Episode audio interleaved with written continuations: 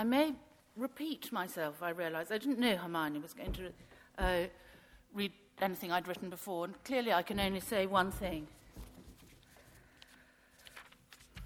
Happy Valentine's Day. it's very good of you to give up your early evening on this reverberative and often fraught date. Thank you. You'll know the ugly phrase, get a life. All of us here, I suspect, are interested in finding ways of doing just that. We are interested as to how to get a life onto the page. A confession of sorts must follow.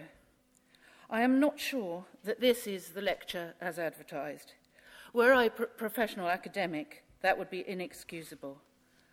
I can offer no excuse save that words are living things, and these are the ones that grew up from the depths as I read, took notes, and considered over the last three months what you might enjoy to hear tonight.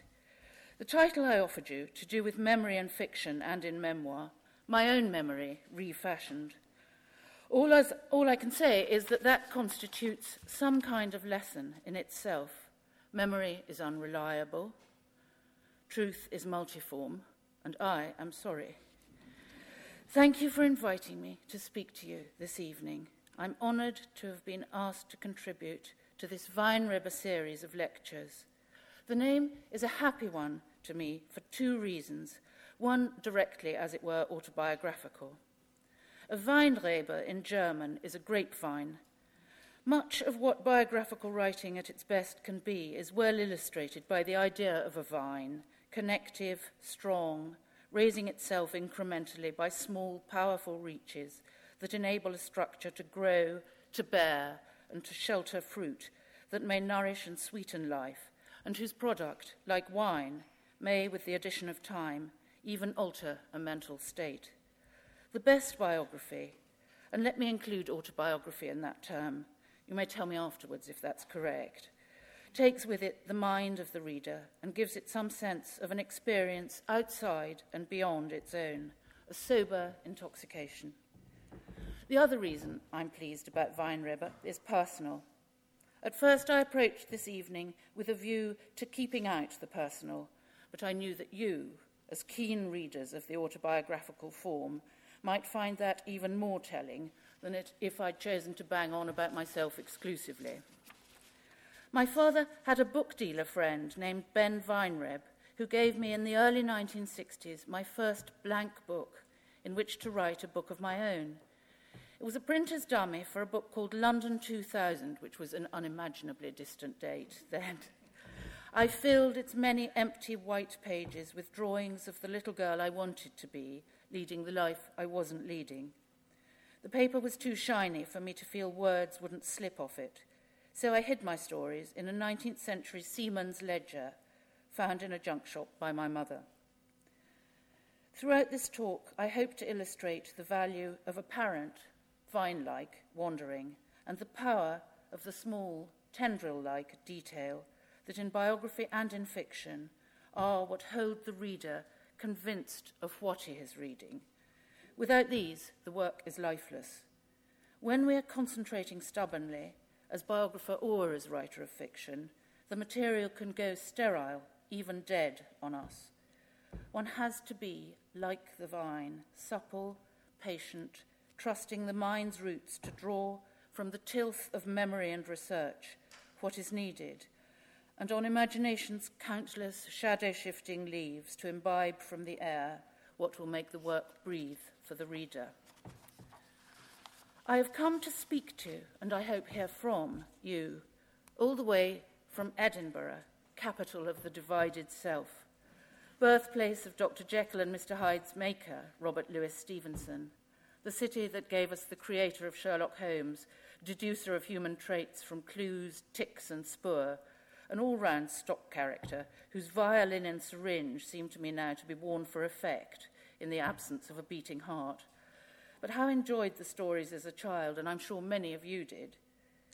Speaking of unconvincing dressing up, daily I see in the silvery stone square where I live between the police station and an infant school the braw lads of the Lothian and Borders Police setting out from their neatly parked vehicles, attired as ne'er do wells, clocking on for another day's plain clothes mingling with the Rajes, the blade bearers, the skagheads who fill Irvine Welsh's Trainspotting, a novel set up the road in the port of Leith. I've got a tip for those plainclothes lads don't iron your hoodie. and a hold all seldom emphasizes villainy. This police station, or Polishuis as it's called properly, features in many of the novels of Ian Rankin. It's a snot grey building, misshapen, grudging, overtly leaky, as though it were a metaphor for something about policing today. But even it, in that written over city, has another life on the page. It sheds that written spell, the glamour. This is the city where Deacon Brodie, minister of the kirk by day and highway robber by night, robbed his rich parishioners for the sake of his poor ones. As his descendant, Miss Jean Brodie says, he died on a gibbet of his own devising. Though, of course, Miss Jean Brodie never lived, and yet she does, with vehemence, live on in the mind of all readers who have met her. By the end of the day in Edinburgh, Words are all over your shoes when you've walked the streets, like leaves in autumn. Strangers talk to one another, though not as much as in Glasgow, from where the ancient mariner might have come, and where the ironic, melodramatic, obscene sublime in the historic present is just one rhetorical mode, as when, made to queue for too long for a morning roll at Greggs, a well sat up bloke might ruefully say, See me, I'm fair mortal with the fan fucking tastic olfactory anticipation, darling. a morning roll is not an embrace.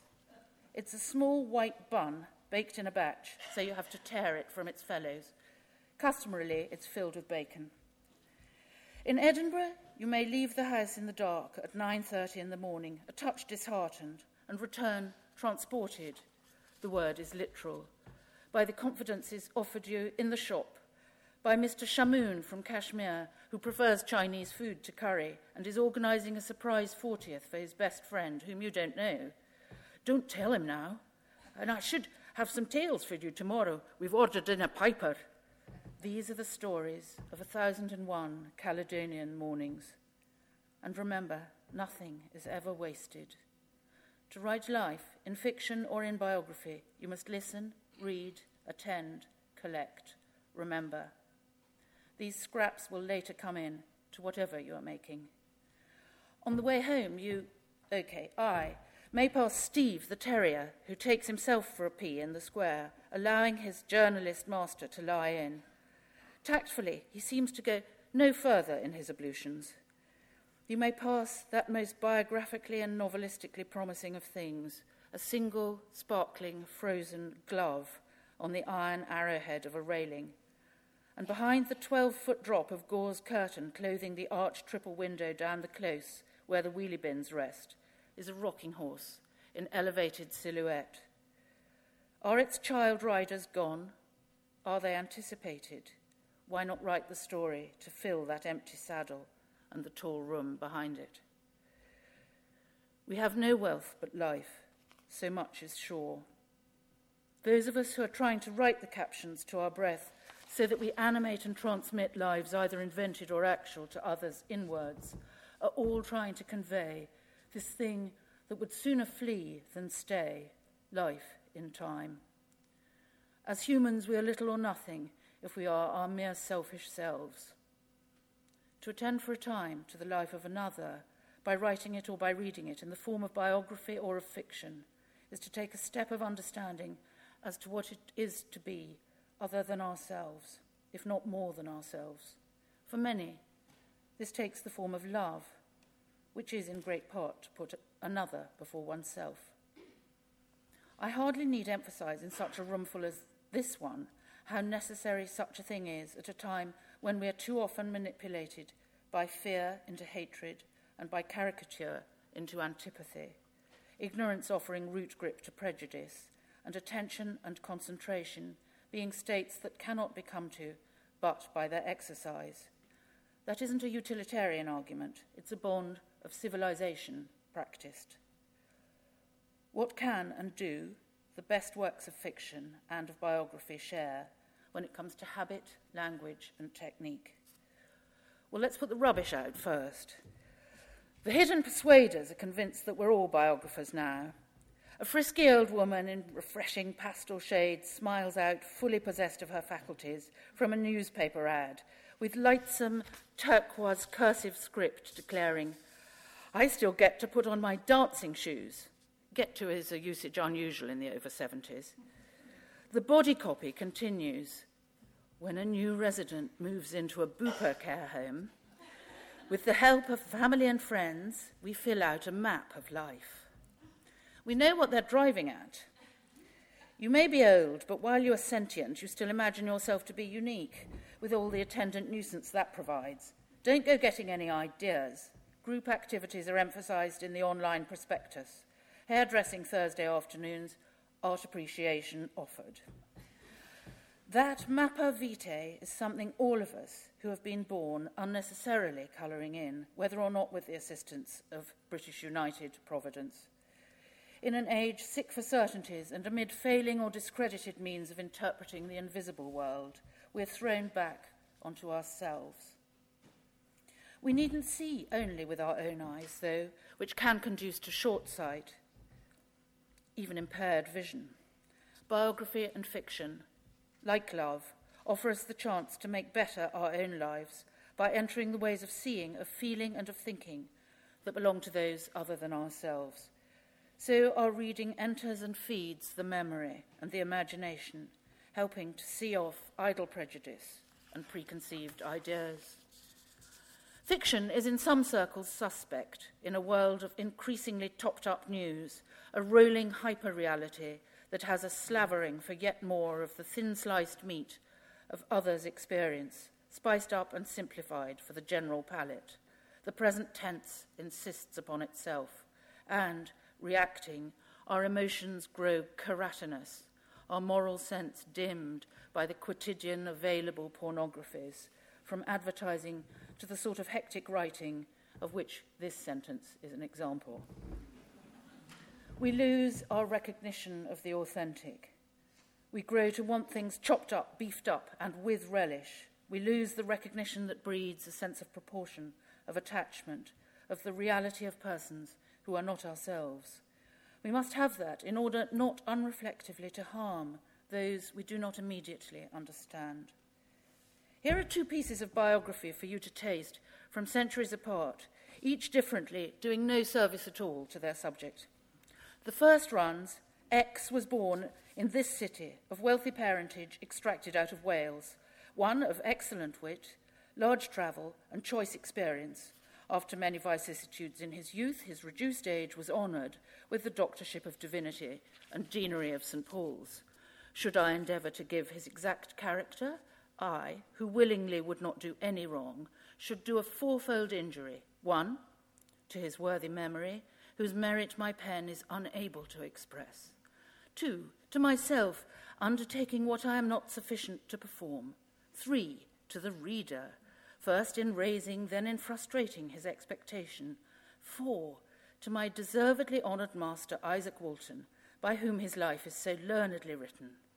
It is enough for me to observe that he died March 31st AD 1631 and lieth buried in St. Paul's under an ingenious and choice ornament, neither so costly as to occasion envy, nor so common as to cause contempt.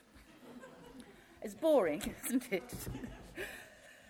tone and structure that accommodates the demands of that tone need to be established at once in the first sentence of a biography that will breathe. Only thus is the essential trust between reader and writer established. As with a novel, so with biography. A presiding, undeclared metaphor will contribute tension, depth, and wholeness. All of these are absent here. Rather, this lamentably jocose, self regardingly self deprecating, and sweatingly unctuous offering has something of the social unease and non specificness of an inept restaurant review. There are no load bearing words. Its subject? Who knew? Yes, it's an account of the life of the tormented, inspired lover and divine, sublime poet and master of sacred prose, the wrestler with thought and form and God, John Donne. Here is an extract from a very recent biography positioned near the top of the literary market. As when literary becomes before the word fiction, be alert. You may be being slipped a generic version of the entirely specific drug, felt truth, that you want. XY was 31 in 1993, and to call her glamorous and cosmopolitan surpasses understatement. J.M. Kaplan, her maternal grandfather, had once owned Welch's grape juice and was a multimillionaire. Her mother was a painter, her father a Uruguayan and an internationally acclaimed sculptor. Her brothers A and B, the latter dying, dying tragically early, aged 36, also became painters. Her sister C is a costume designer. X grew up in a townhouse of bohemian aspect in West 11th Street, Greenwich Village, and summers were spent in East Hampton. She was accepted by Oxford to read PPE in 1984 at Wadham. To be a fresher at 22 was not that unusual, but if you looked like X, olive skinned, fine boned, with piercing dark eyes and hair soulfully black, and came with a spellbindingly cosmopolitan heritage, an Ivy League degree, and a wardrobe that bespoke chic maturity. The response by post sixth form female peers was predictable envy. she did not make too many close friends at Oxford, at least not female ones, but within a year she had become a magnet for men who expected their intellectual reputation to guarantee other attractions. It's vulgar and illiterate, but that's just a start. Would you trust him to sell you an egg cup, let alone a lived human life? Can't he hear what he's doing? I'm afraid it is a man. The sexism and the money drooling could, to be quite fair, have come from a woman writer. I can think of two biographers up to this sort of thing very remuneratively, and that's quite without entering Kitty Kelley or J. Randy Taraborelli country. What a woman is unlikely to have written is that talkative wardrobe with its chic maturity, which woman readers might well understand as garments to conceal past it upper arms. And the present Mrs. Martin Amis, about whom this tosh purports to be, is the last person to require such tailoring. I'd like to ask a few small verbal housekeeping questions of the man who penned this. Penned is something only dud writers admit to doing, and they boast it calligrapher's pen, shepherd's pen. A pen is a female swan. When is the word latter ever not idle? When is a death at 36 not tragic? Do you see how, by listing that death like a sumptuary assertion, you are offending decorum? Why do you think that the present participle dying makes the sentence swingier, when in fact it loosens and smirches both grammar and sad fact? Are you attempting to sell Miss Fonseca on the open market? Have you no ear at all for bathos? Can you surpass understatement? Be very afraid of English negatives. They are seldom up to much overt work at all, but they are tunnelling away underneath to set a trap for writers of pretension. Bohemian aspect, soulful hair. I think they're band names rejected by the incredible string band. And last of all, what are those other attractions to be guaranteed by intellectual reputation? Other attractions is a phrase whose fairground tone introduces unwanted suggestions of coconut shy and helter skelter into the mess. Overwriting achieves the opposite of what its practitioner wants to achieve. Here we have heard something that combines the laziness of in flight journalism with the transparent aspirational breathlessness that internal contradiction is intentional, of the mid range estate agent trying to shift a house with a moody septic tank. At the level of the word, every single word matters. Should a writer be serious about stretching strong the membrane of their story, whether it be biography or fiction? A word whose suggestions knot or ladder a sentence an unintended tear in the fabric caused by one small extruding particle will interrupt the weaving complicity there must be between reader and writer in order to achieve the work that they are doing together that may be remade fresh by each new reader. If you turn to the first sentence of Penelope Fitzgerald's The Blue Flower, you will find a use of the definite article that at once tells you that you may trust the author, that you are in Germany, and that wash day in the Germany of the time, we gather at once we are in the moderately far past, was an infrequent occurrence. Jacob Dietmahler was not such a fool that he could not see that they had arrived at his friend's home on the wash day.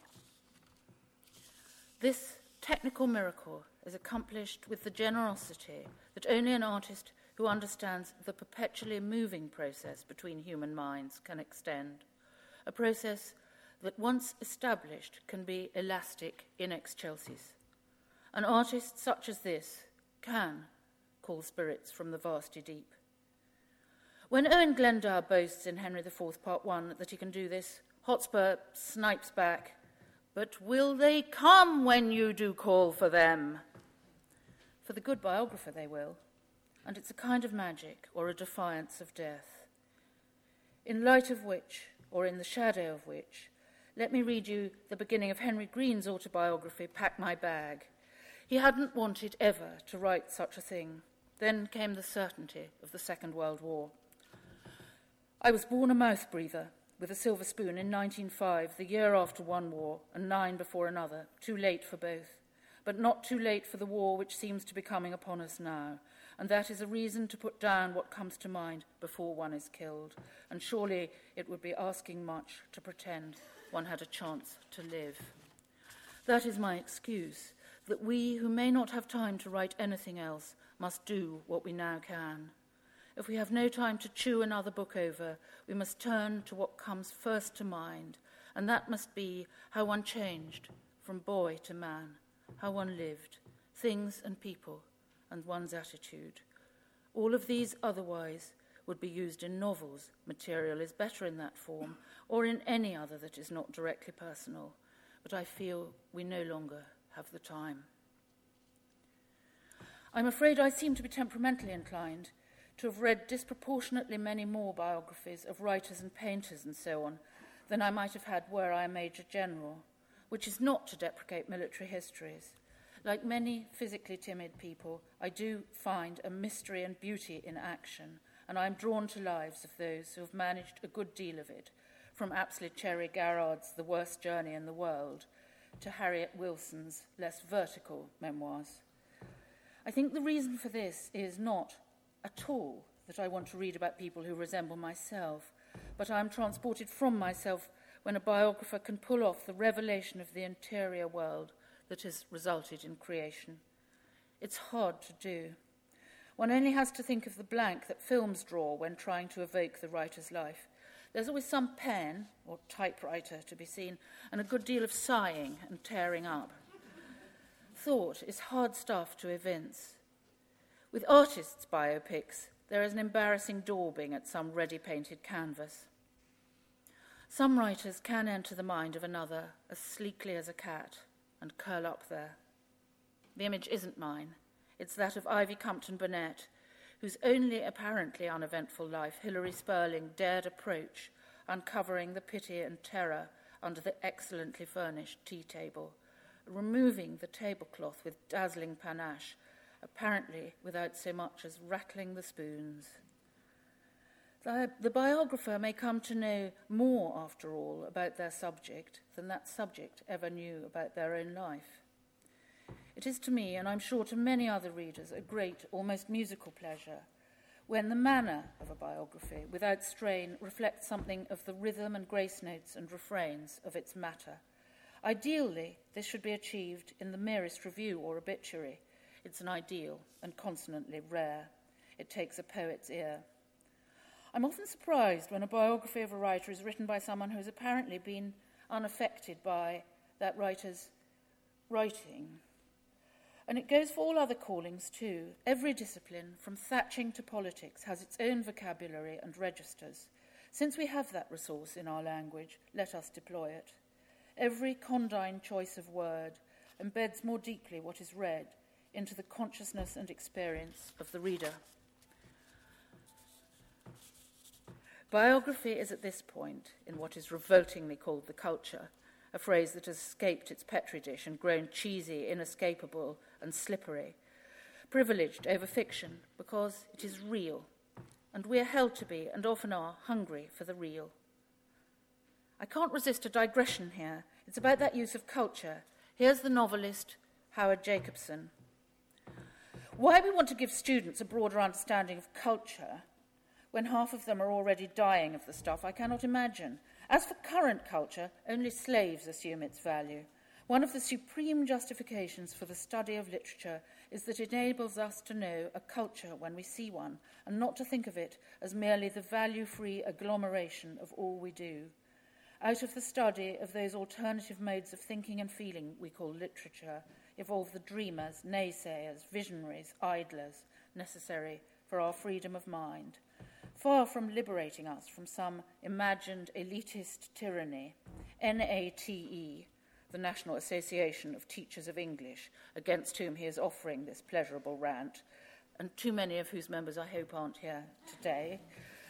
NATE's proposals would make cultural consumers of us all, enslaved to whatever pap happens to be pumped out to us.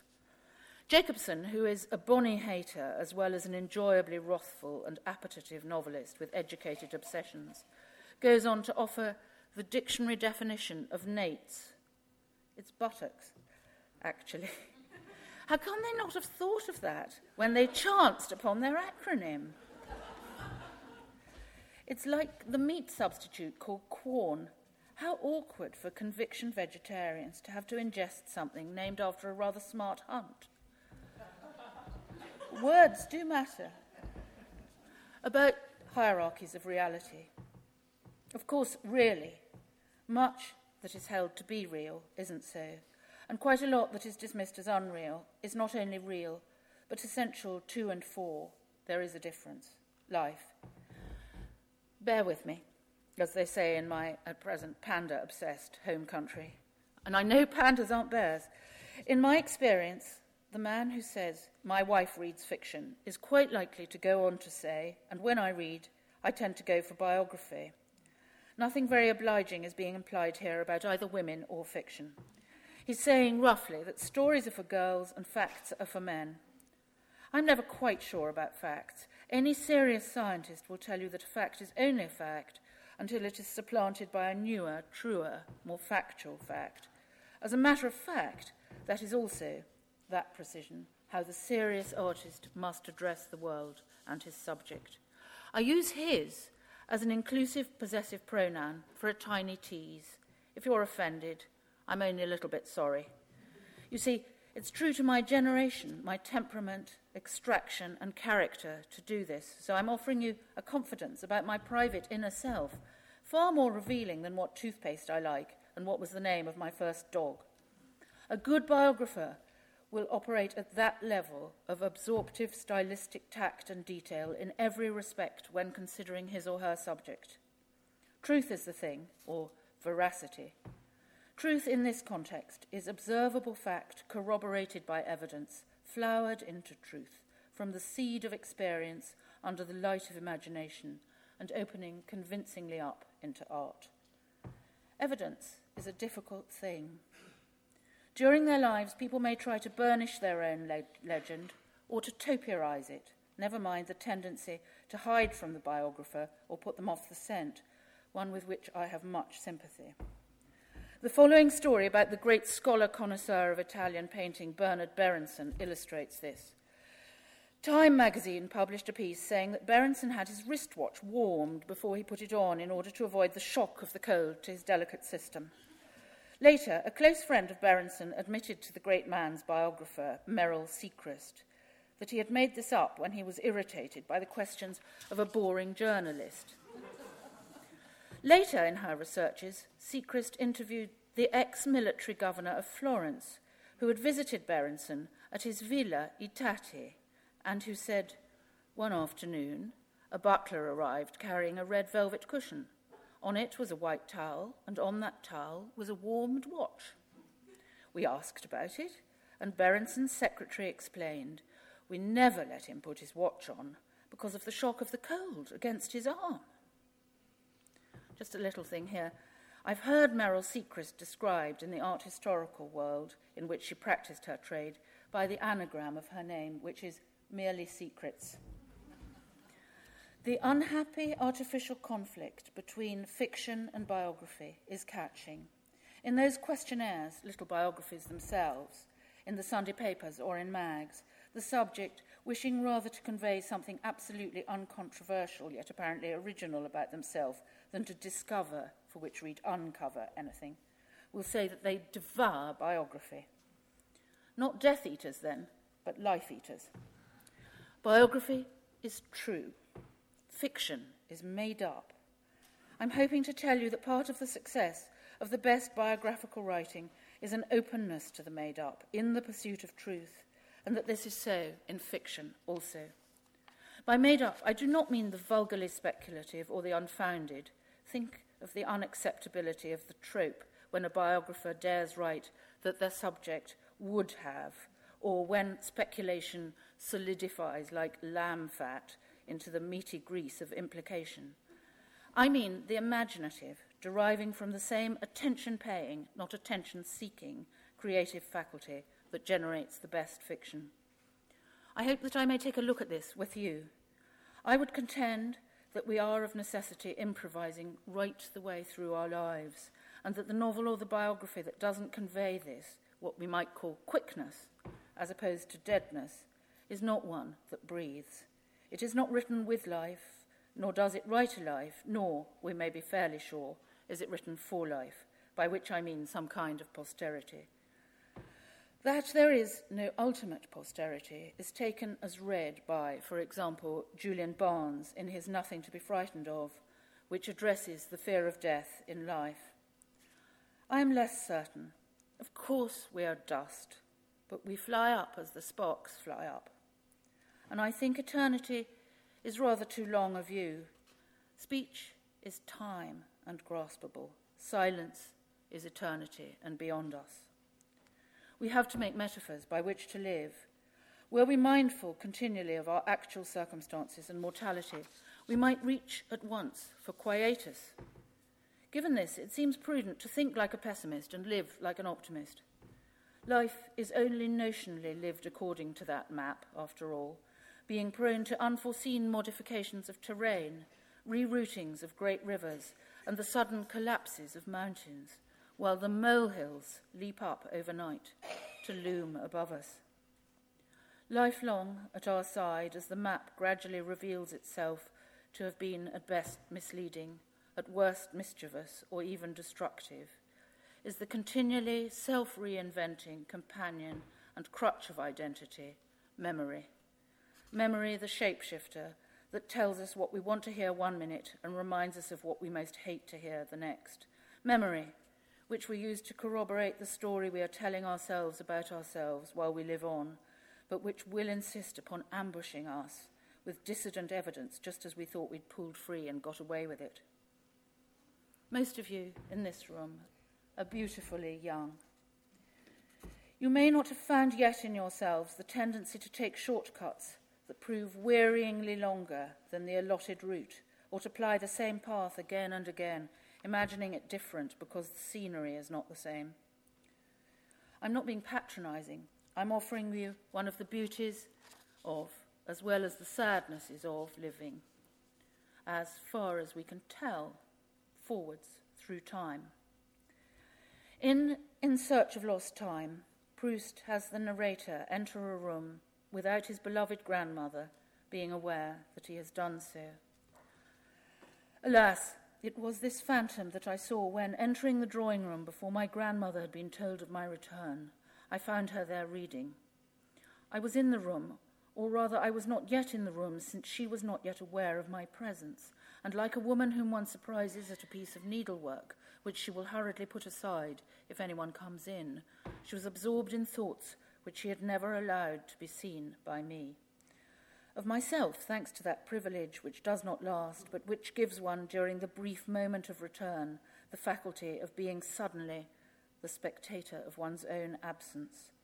There was present only the witness, the observer, in travelling coat and hat, the stranger who does not belong to the house, the photographer who is called to take a photograph of places one will never see again.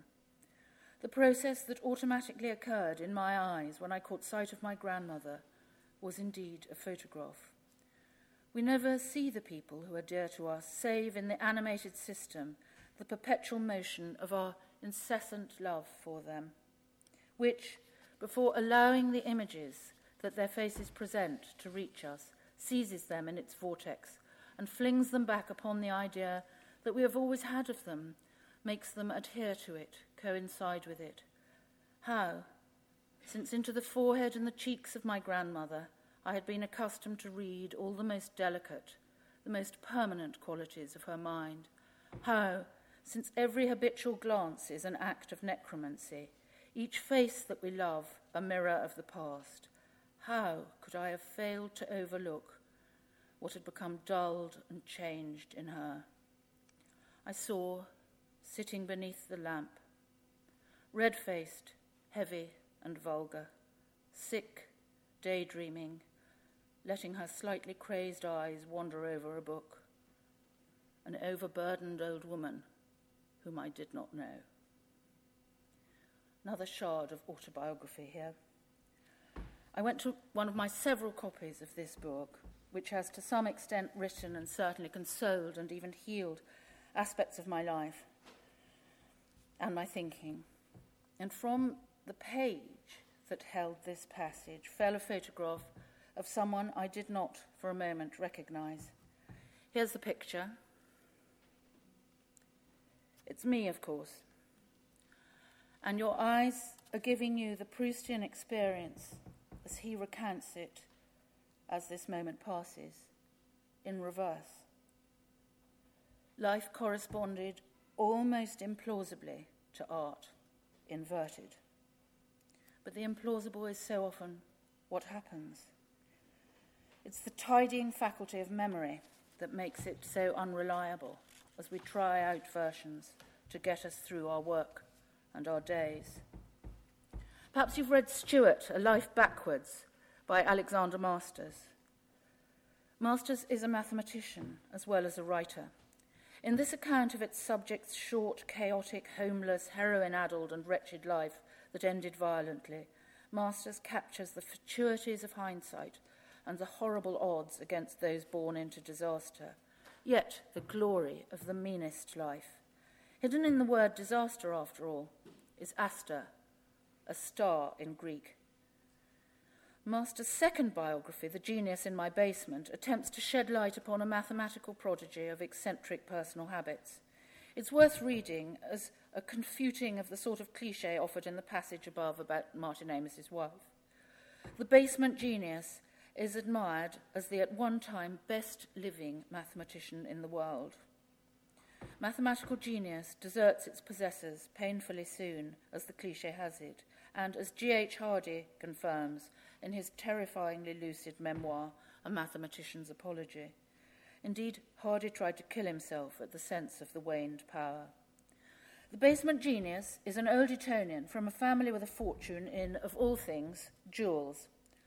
Small, mineral, multiform, shining, representative of inconceivable sums, portable like refugee talent from which he sprang, constituting in themselves shining brilliance, a perfect lapidary metaphor. The biography isn't successful quite on the mathematical or the human level. In a way, that's tangentially its success. Its half reluctant subject, with his crusades over bus timetables and his uncut hair, skips out of the concentrated intelligent beam that is directed upon him, asserting as he evanesces into his own personality I'm a happy man. Henry James had famously a horror of the biographer. He gives the name Withermore to his fictional biographer in The Real Right Thing, and has him, in the context revoltingly, assert that he seeks the possibility of an intercourse closer than life with his subject, a writer whom he idolizes. As ever with James, or so I feel, he muffles his blow and gives one internal bleeding, so deep is his force. You will know that one of the great biographies of the last century was that of Henry James by Leon Edel. Larkin dreaded to be biographized and wrote of shit Jake Balokowsky, my biographer, who says, I'm stuck with this old fart at least a year. Larkin didn't get Jake, but he got something that is only being rebalanced now, and I'm not referring to the whopping new Larkin Heavy that Faber and Faber have just published. There was, in the first biography of Larkin, all the soppy stern stuff, precisely what the poet himself will have, I didn't say would have, dreaded about matters extrinsic to his poetry, stuff that derived mainly from a need to placate pieties that were conscript to fashion. Because it's easier to jib at a fat, lonely man's secret fancy for porn than to sit still in a room and allow his exalting song to improve you and feel better that way. There was some time for the poor poet in the washing machine of post mortem prurience. But now he rests and grows in our minds, and not ruined by having been taken to the heart of this only apparently unpoetic country, England. Scotland is many disobliging things, but it's not unpoetic. It isn't enough for a biography, then, to seek merely to defy annihilation. It should and can, at its best, as with fiction, leave the reader with the sense of a trajectory having been experienced, interpreted, reinterpreted by himself, and deepened by this passage through two intelligences, illuminating the intelligence, or shall we say spirit, consciousness at any rate, that is being summoned by the work of a creating mind. The collaboration then becomes not a seance, but a communion, or if that word gives you the religio's heebie jeebies, an interinanimation. Lockhart, the biographer of Sir Walter Scott, takes us into conversation with Sophia, one of the Scott children, of whom it is inquired, Well, Miss Sophia, how did you like your father's The Lady of the Lake? Oh, I have not read it, she answers. Papa says there's nothing so bad for young people as reading bad poetry. Modest man, amiable, loving, droll father, all conveyed as though we were eavesdropping in that long extinguished drawing room.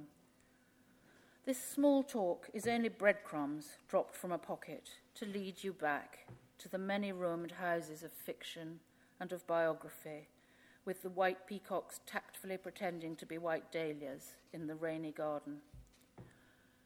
I'll leave you with these words of Sybille Bedford, which will mean incrementally more to you as you return to them, like all words where none is in anything but the right place. You see, when one's young, one doesn't feel part of it, the human condition. One does things because they're not for good. Everything is a rehearsal to be repeated ad lib, to be put right when the curtain goes up in earnest. One day, you know that the curtain was up all the time. That was the performance.